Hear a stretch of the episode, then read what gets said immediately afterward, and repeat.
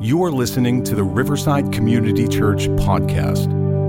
For more information, visit us at www.riversideconnect.org. Ooh, good morning, church.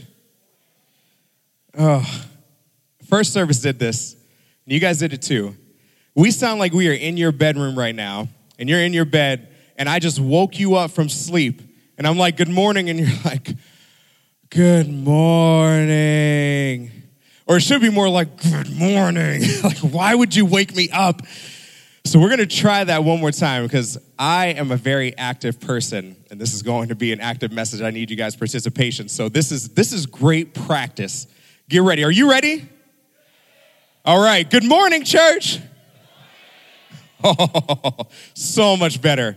Thank you guys so much. Give yourselves a round of applause. That was amazing. That's not the only time you're going to have to interact with me, so prepare yourself. Get ready. But for those of you that do not know me, I am Josh Hall, one of the children's directors here at Riverside, and I absolutely love it. So I'm so excited that you're here, so excited to be here. I just want to let you know that I am a little bit sick, so if my voice sounds off or raspy, that is why. So to the Schenck family sitting here in the front row, you guys are in danger. Everybody else, you are okay. But I want to meet you if you're new. If I already know you, I also want to say hi to you, so I'll be at the front after service. Don't shake my hand, but I will say hi. I promise I don't bite or I won't get you sick. But I am excited about this morning because we're talking about big picture. And when I heard that this was the sermon series that we were in, it took me back to when I was in youth group. And my youth pastor said to me that we only see a fraction of the big picture of life. That we don't always see the big picture. God sees the big picture. We see a fraction of the big picture. And that changed my perspective for me of what it meant to go through life and follow Jesus. And so I want to test that theory. I want to test your brains and see how smart you are and see if you can see a tiny picture, tiny part of a picture, and figure out what the bigger picture is. So can you guys help me with that? Can you participate? Yes. Okay, that was not a resounding yes, but I know a few people will help me out, so the rest of you can follow along. So what's going to happen is I will put an image up on the screen that's very zoomed in, and then I will ask you to just yell out loud what you think that image is. So you guys ready? All right, let's see the first one. What do you think that is? Yell it out. Did you say horse? I'll tell you right now, it is not a horse. All right, yell it. So we got cupcake. I think I heard a polka dot shirt. Shoe. All right, let's see what it is. Put up the next image.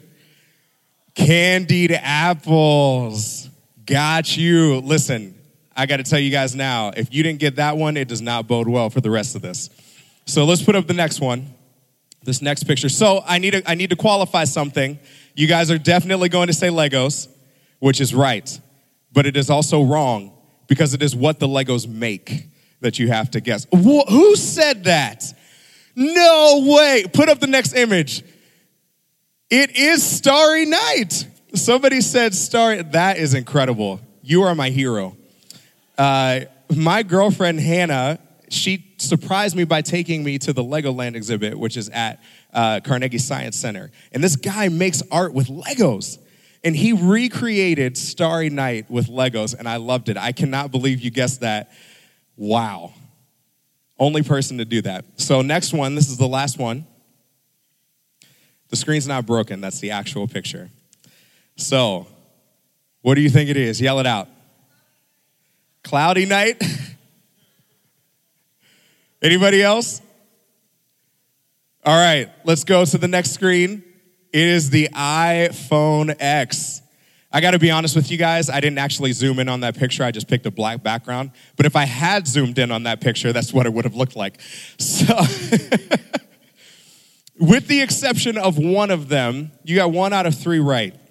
So you prove my point that without seeing the big picture, sometimes we only see a small part. And it is hard to know what the bigger picture is when we only see a small portion. But the good news is that, like I said earlier, we serve a God that sees the big picture. God knows the big picture, and he will tell us how our life fits into that picture, even if we can't always see what is happening or what is going on. So when it comes to the bigger picture of life, we have to trust God in every single area, no matter what it is, no matter if it makes sense to us, no matter what it looks like, we have to trust God because he knows the whole thing. We can't see the full thing. And so, you know, this month, we are talking about One Day to Feed the World. And I got to tell you guys, I absolutely loved that video that we watched earlier because typically when you see videos like that, it's a bunch of kids who are poor and they look sad and they're not happy and they're very sad and they're eating their food and it's a very melodramatic, melatonin thing that you're watching and then they ask you to give to that, which those people do need help. They do need your help. But I love that video because it is a true image and portrayal of what kids in those situations are like. I have been to many different countries on different trips doing missions. I've had the privilege to be able to go and do those things. I've been to Haiti, the Dominican Republic, Southeast Asia, and Myanmar, and Cambodia. And every single time I have seen a child that is in need, that is facing poverty, facing struggles. They are orphanages. They don't have their parents. They don't have all the things and luxuries that we know here. They are so happy. They have so much joy, not because of what they don't have, but because of what they do have.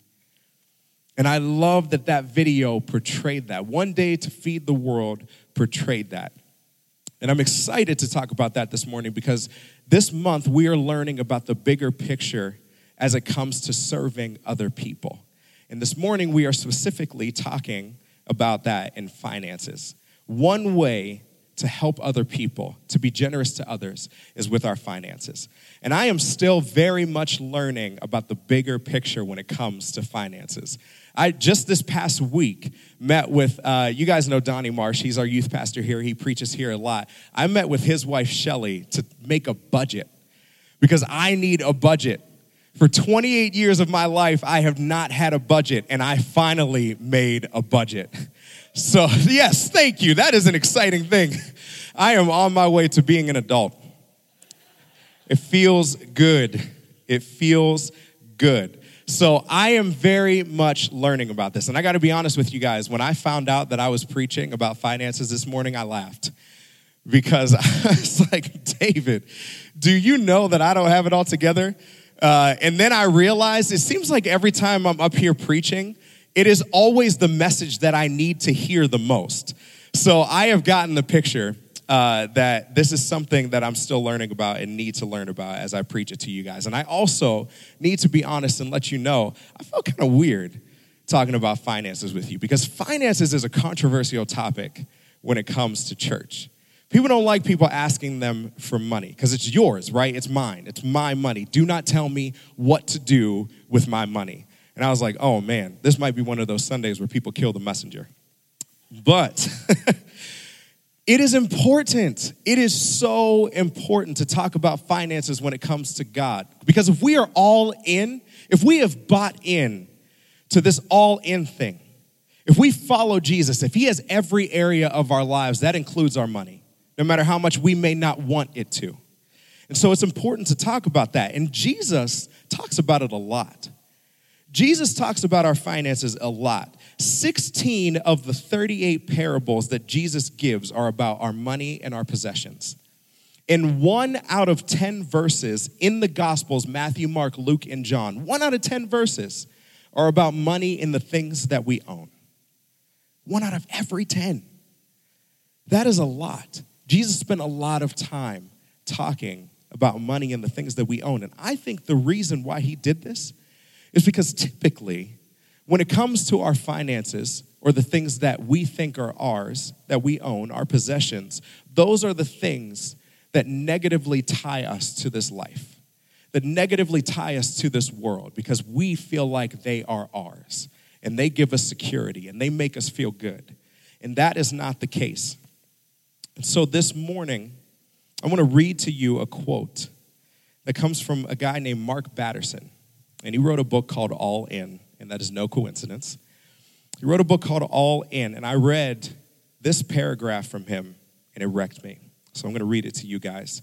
He says, "Let me be blunt, because on the subject of money, Jesus was. Obedience can be measured in dollars. So can faith. So can sacrifice.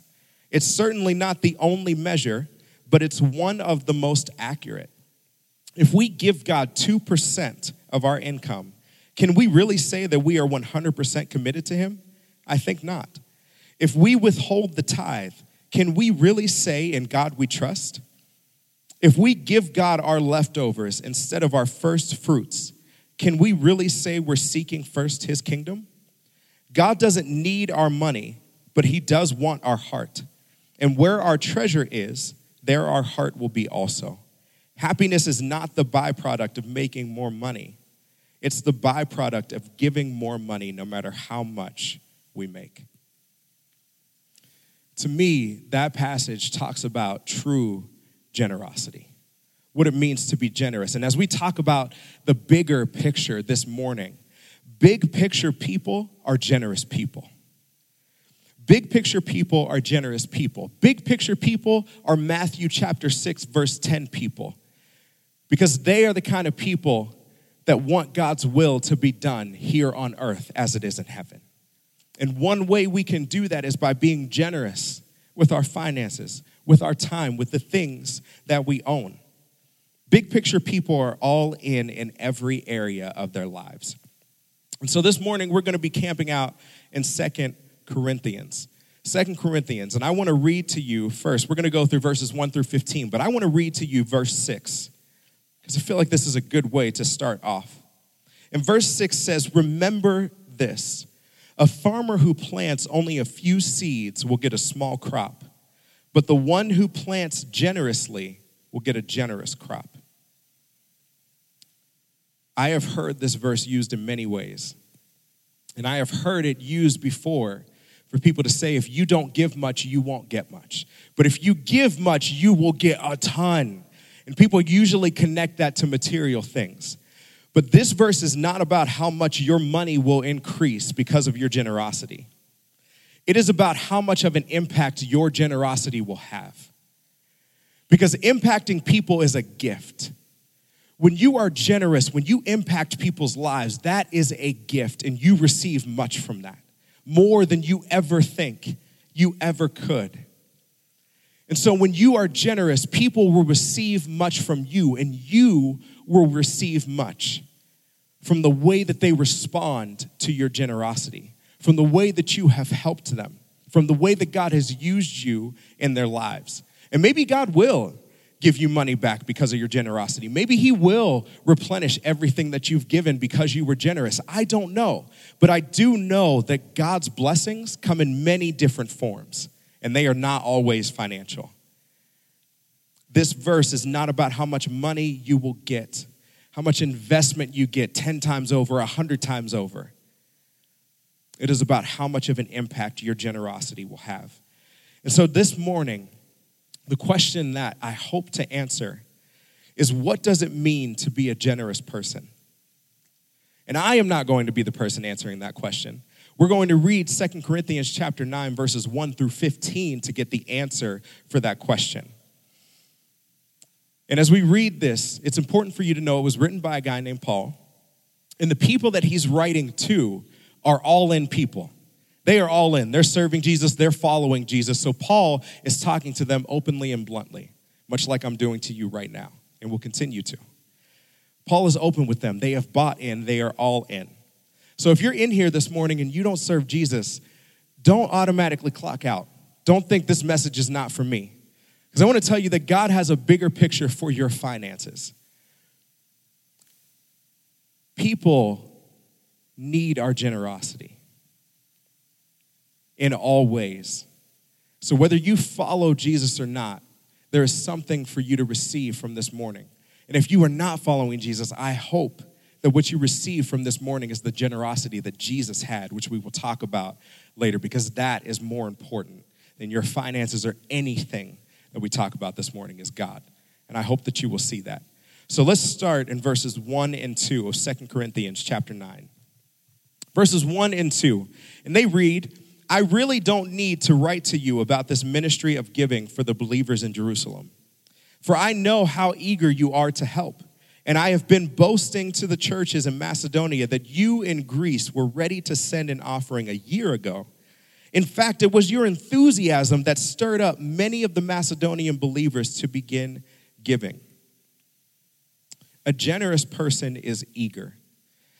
Generous people are eager to help. Generous people are eager to give, even when it doesn't make sense, even when it doesn't feel like they have the resources to be able to give. They trust God and they give. They are excited about it and enthusiastic to give to God's cause.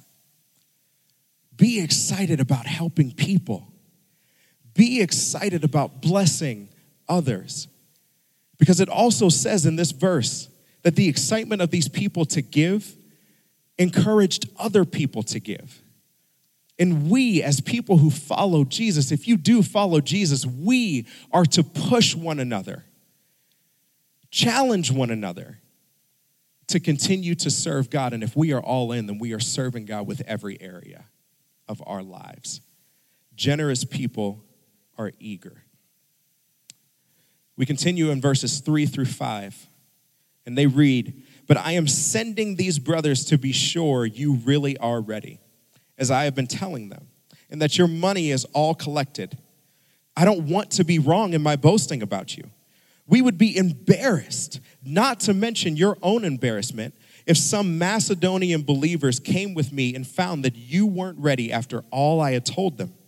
So I thought I should send these brothers ahead of me to make sure the gift that you promised is ready. But I want it to be a willing gift, not one given grudgingly." A generous person is ready. A generous person is ready to give whenever they are called upon to give.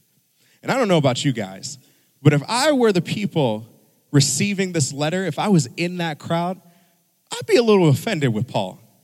I'd be like, you have the nerve to tell me that you would be embarrassed if I did not come ready with the gift that I promised I would give. Who do you think I am? You're sending people ahead of me to babysit me and watch me to make sure that I'm going to give? Come on, Paul. Come on. But he wasn't wrong for doing that, because there are people, myself included, who say that they will do things and they do not follow through. A little over a year ago, I was here and I was preaching. And you may have been here, you may not have been, but I talked about this kid that I sponsored in another country. His name was Kirby. And I sponsored him first through the youth group that I was a part of, and then we stopped getting funds in for that, so I took him on myself. Sponsored him for a few months, and then I did not manage my life in such a way that I was ready to fulfill the promises that I had made.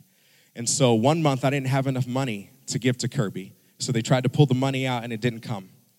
And so they sent me a warning. And that continued to happen over and over again until it piled up and I owed hundreds of dollars to sponsor him. But I never came through. I never paid it. And they took Kirby away from me. I got a letter in the mail saying that they took Kirby away from me and gave him to somebody that was going to sponsor him, that was going to come through, that was ready to fulfill the commitment that they made.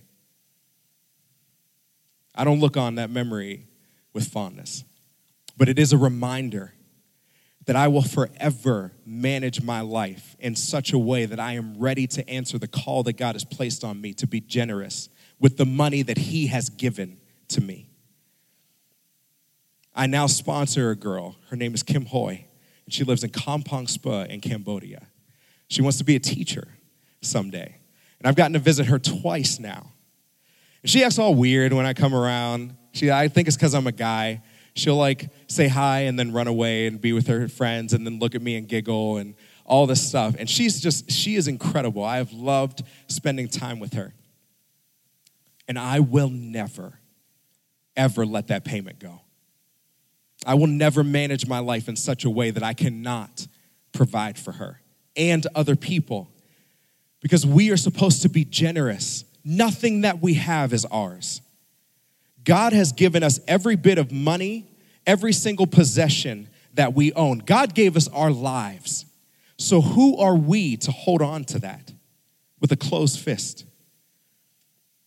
Everything that we have is in heaven, right?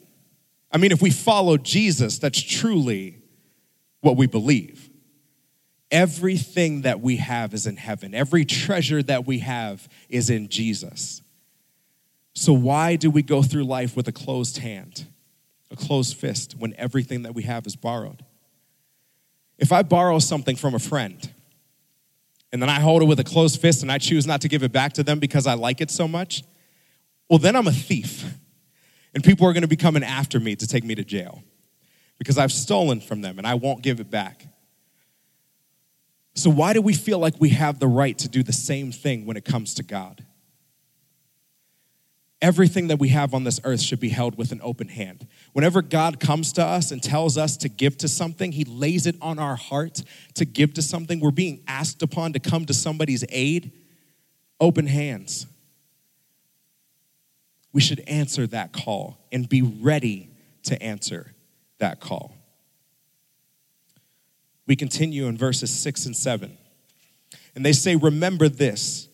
A farmer who plants only a few seeds will get a small crop, but the one who plants generously will get a generous crop. You must each decide in your heart how much to give, and don't give reluctantly or in response to pressure, for God loves a person who gives cheerfully. A generous person is cheerful. A generous person gives with cheer. And this isn't about just giving. It's not about just your money. This is about being obedient to God. If God has asked us, if he has truly asked us to give, we are supposed to be obedient to him, and we are supposed to be obedient to him with joy. That is what it means to be a cheerful giver, because giving is a part of our obedience to God. And I will tell you this morning, if you are giving your money to something, if you're tithing to a ministry or giving your money to something and you do not feel good about it or you don't agree with it, then you need to pray. You need to pray because either something is wrong in your heart and that needs to change, or something is wrong with the ministry that you're giving to and that needs to change. But either way, God has called us to give. He has called us to be generous people. With our time, with our money, with the things that we own, all of it. And so you should be sure that what you're giving to is a good cause. And if that is the case, it doesn't matter how much money you were giving to that, you should give cheerfully because you know that God is doing work there. That God is doing something through your generosity. So we should be cheerful when we are giving. Give as freely as God has given to you, and do so cheerfully. We continue in verses 8 through 10. And they read, and God will generously provide all you need. Then you will always have everything you need and plenty left over to share with others. As the scriptures say, they share freely and give generously to the poor. Their good deeds will be remembered forever. For God is the one who provides seed for the farmer and then bread to eat.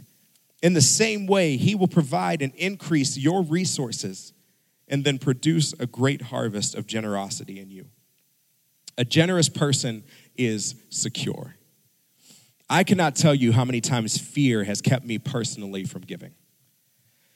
And I know that fear keeps other people from giving. Because for me, whenever I let fear keep me from giving, it was because I can hold money.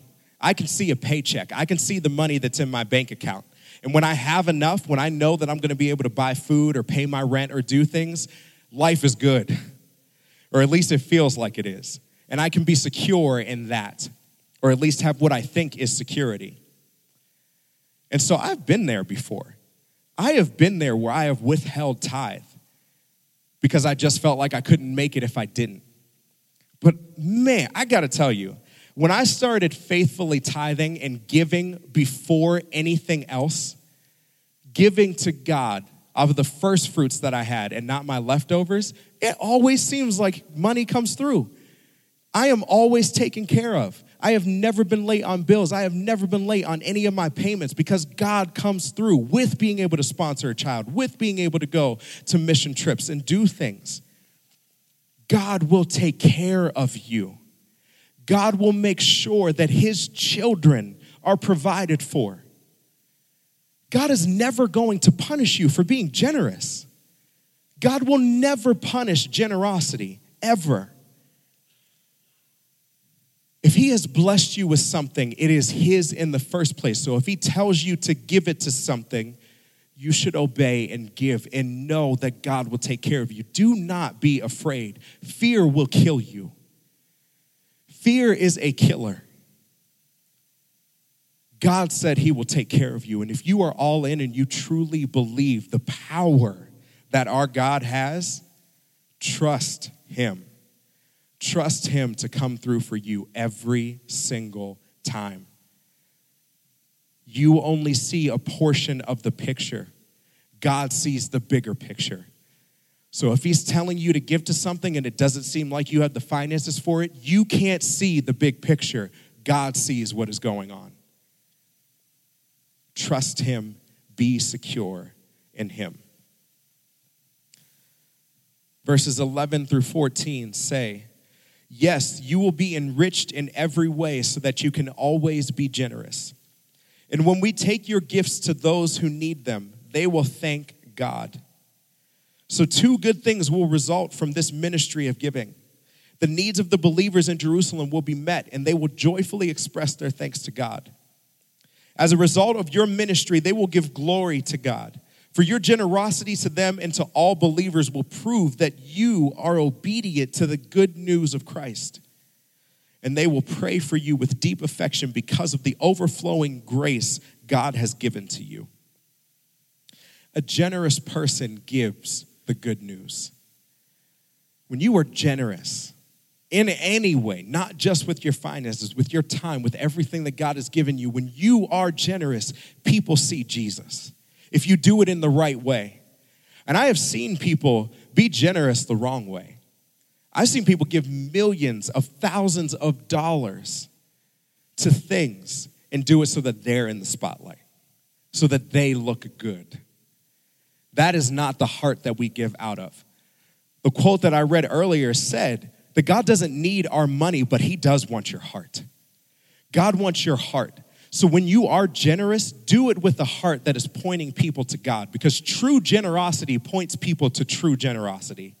And there is no greater generosity than the generosity that we have seen in Jesus Christ. Everything that we have is from God. Not just material, this life that we are able to live, the freedom and the salvation that we have come from the sacrifice that Jesus was able to make for us and willing to make for us on the cross, that we could not pay for ourselves, but God graciously chose to pay for us. That is the generosity that we are imitating. We can never match it, but we can imitate it. And when we do that, people see Jesus, and people need Jesus. Much more than our finances, they need God. So if giving to something, being generous and giving of what you have to people helps them to see Jesus, your work has been done. God has worked through you in your generosity. A generous person gives the good news. And then we close it out in verse 15. Which simply says this, thank God for this gift, too wonderful for words. A generous person is thankful. It is a gift to be able to give. It is a gift to be generous. When you truly understand the generosity that God has given to you, you understand that it is a gift to be generous to other people, to give them what they need. It is a gift, such a gift. So the thing this morning is really simple, but it is live generously. Live generously. We were generously given this life that we live, so we should be generous in all that we do and with all that we have. So I want to encourage you, don't just have generous moments. Don't just have times where you give to something like One Day to Feed the World, or you have a sponsor kit or anything and you have a generous moment. Live a generous life. Live a life that is constantly and consistently generous, showing people Jesus, this God that we serve. And if you're in here this morning and you are not serving this God, he has a bigger picture for your life. There is so much greater out there for you that God has that you can't see right now, but God knows it, and you will never regret following him. So the question that I want to leave you with this morning, the question that convicts me and helps me to put my generosity in check is this: how will God's generosity affect your generosity? God is generous, more generous than we ever deserved, more generous than any person that we will ever meet. He is generosity. That is at the nature, at the core of who God is. And I've said it probably 100 times this message, and I will say it again. Everything that we have comes from God. Everything comes from the generosity of God. So that should inform our generosity. That should affect how generous we are towards other people, or when God tells us to give to something, we give to it. And I'll say it again, as I said earlier, if you don't feel good about giving to something, some ministry that you are pouring into, pray either for God to change your heart or to show you that you should not be giving to that place and you should give somewhere else. God will guide you if you seek him on this. So I want to tell you that the win for this morning is not for you to be guilted into giving. I pray that that is not what you're walking away from. I don't know if anybody's offended by this message or didn't like that we talked about finances this morning, but I do not want you to be guilted into giving. The reason why we're talking about this is because this cannot be disconnected from God. There is no disconnection from it. And if you truly serve God, then you truly know that. Dig into scripture. Read these 15 verses that we went over this morning over and over and over again. Don't just take my word for it. Your relationship with God is not through me. It is between you and God.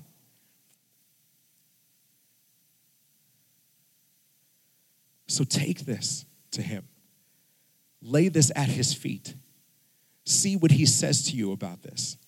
And then cheerfully be obedient when he tells you to go and do something.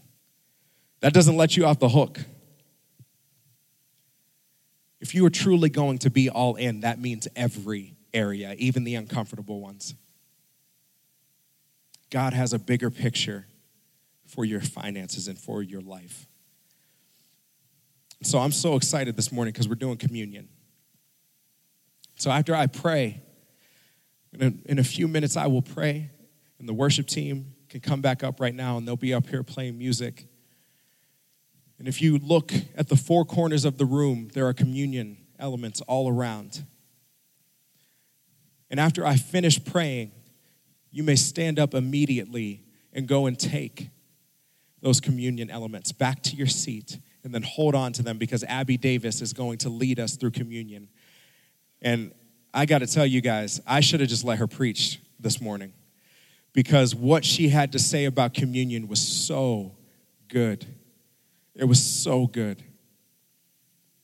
And so before we end, I want to read to you this verse that comes from 2 Corinthians chapter 8, verse 9. And it reads, "For you know the grace of our Lord Jesus Christ, that though he was rich, yet for our sake he became poor, so that you, through his poverty, might become rich." That is the ultimate picture of generosity. There is no greater generosity that we will ever experience in this life. Jesus became poor so that we could be rich in all ways.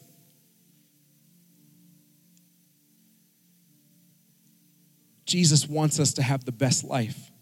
And although that may not look the way that we think it will, it is the best life that you will ever live. So if you are following him, if you are all in for God, be encouraged by that. And if you are not yet all in, if you're still on the fence or you haven't thought about God at all, I pray that you would give him a chance. So as I said earlier, I'm going to pray and the worship team is going to play. And after I finish praying, you can go and take the elements to your seat and we will take them together as Abby leads us through communion. Let's pray. God, I thank you so much for who you are and for all that you are doing in our lives. And I pray that as we have talked about generosity this morning, that you would help us to see the generosity that you have for us and be that generous to other people. That we would trust you with every area of our lives, including our finances, God. That we would not hold tightly to anything that we have been gifted by you, but that we would hold it with open hands. And when you tell us to let go of it, that we would let go cheerfully, that we would be glad to be generous to other people because our generosity points them to a truly gracious and generous God. God, work through us and work on us, work in us, God, to continually draw closer to you and give you everything that we have to give. I pray all of these things in your precious name. Amen.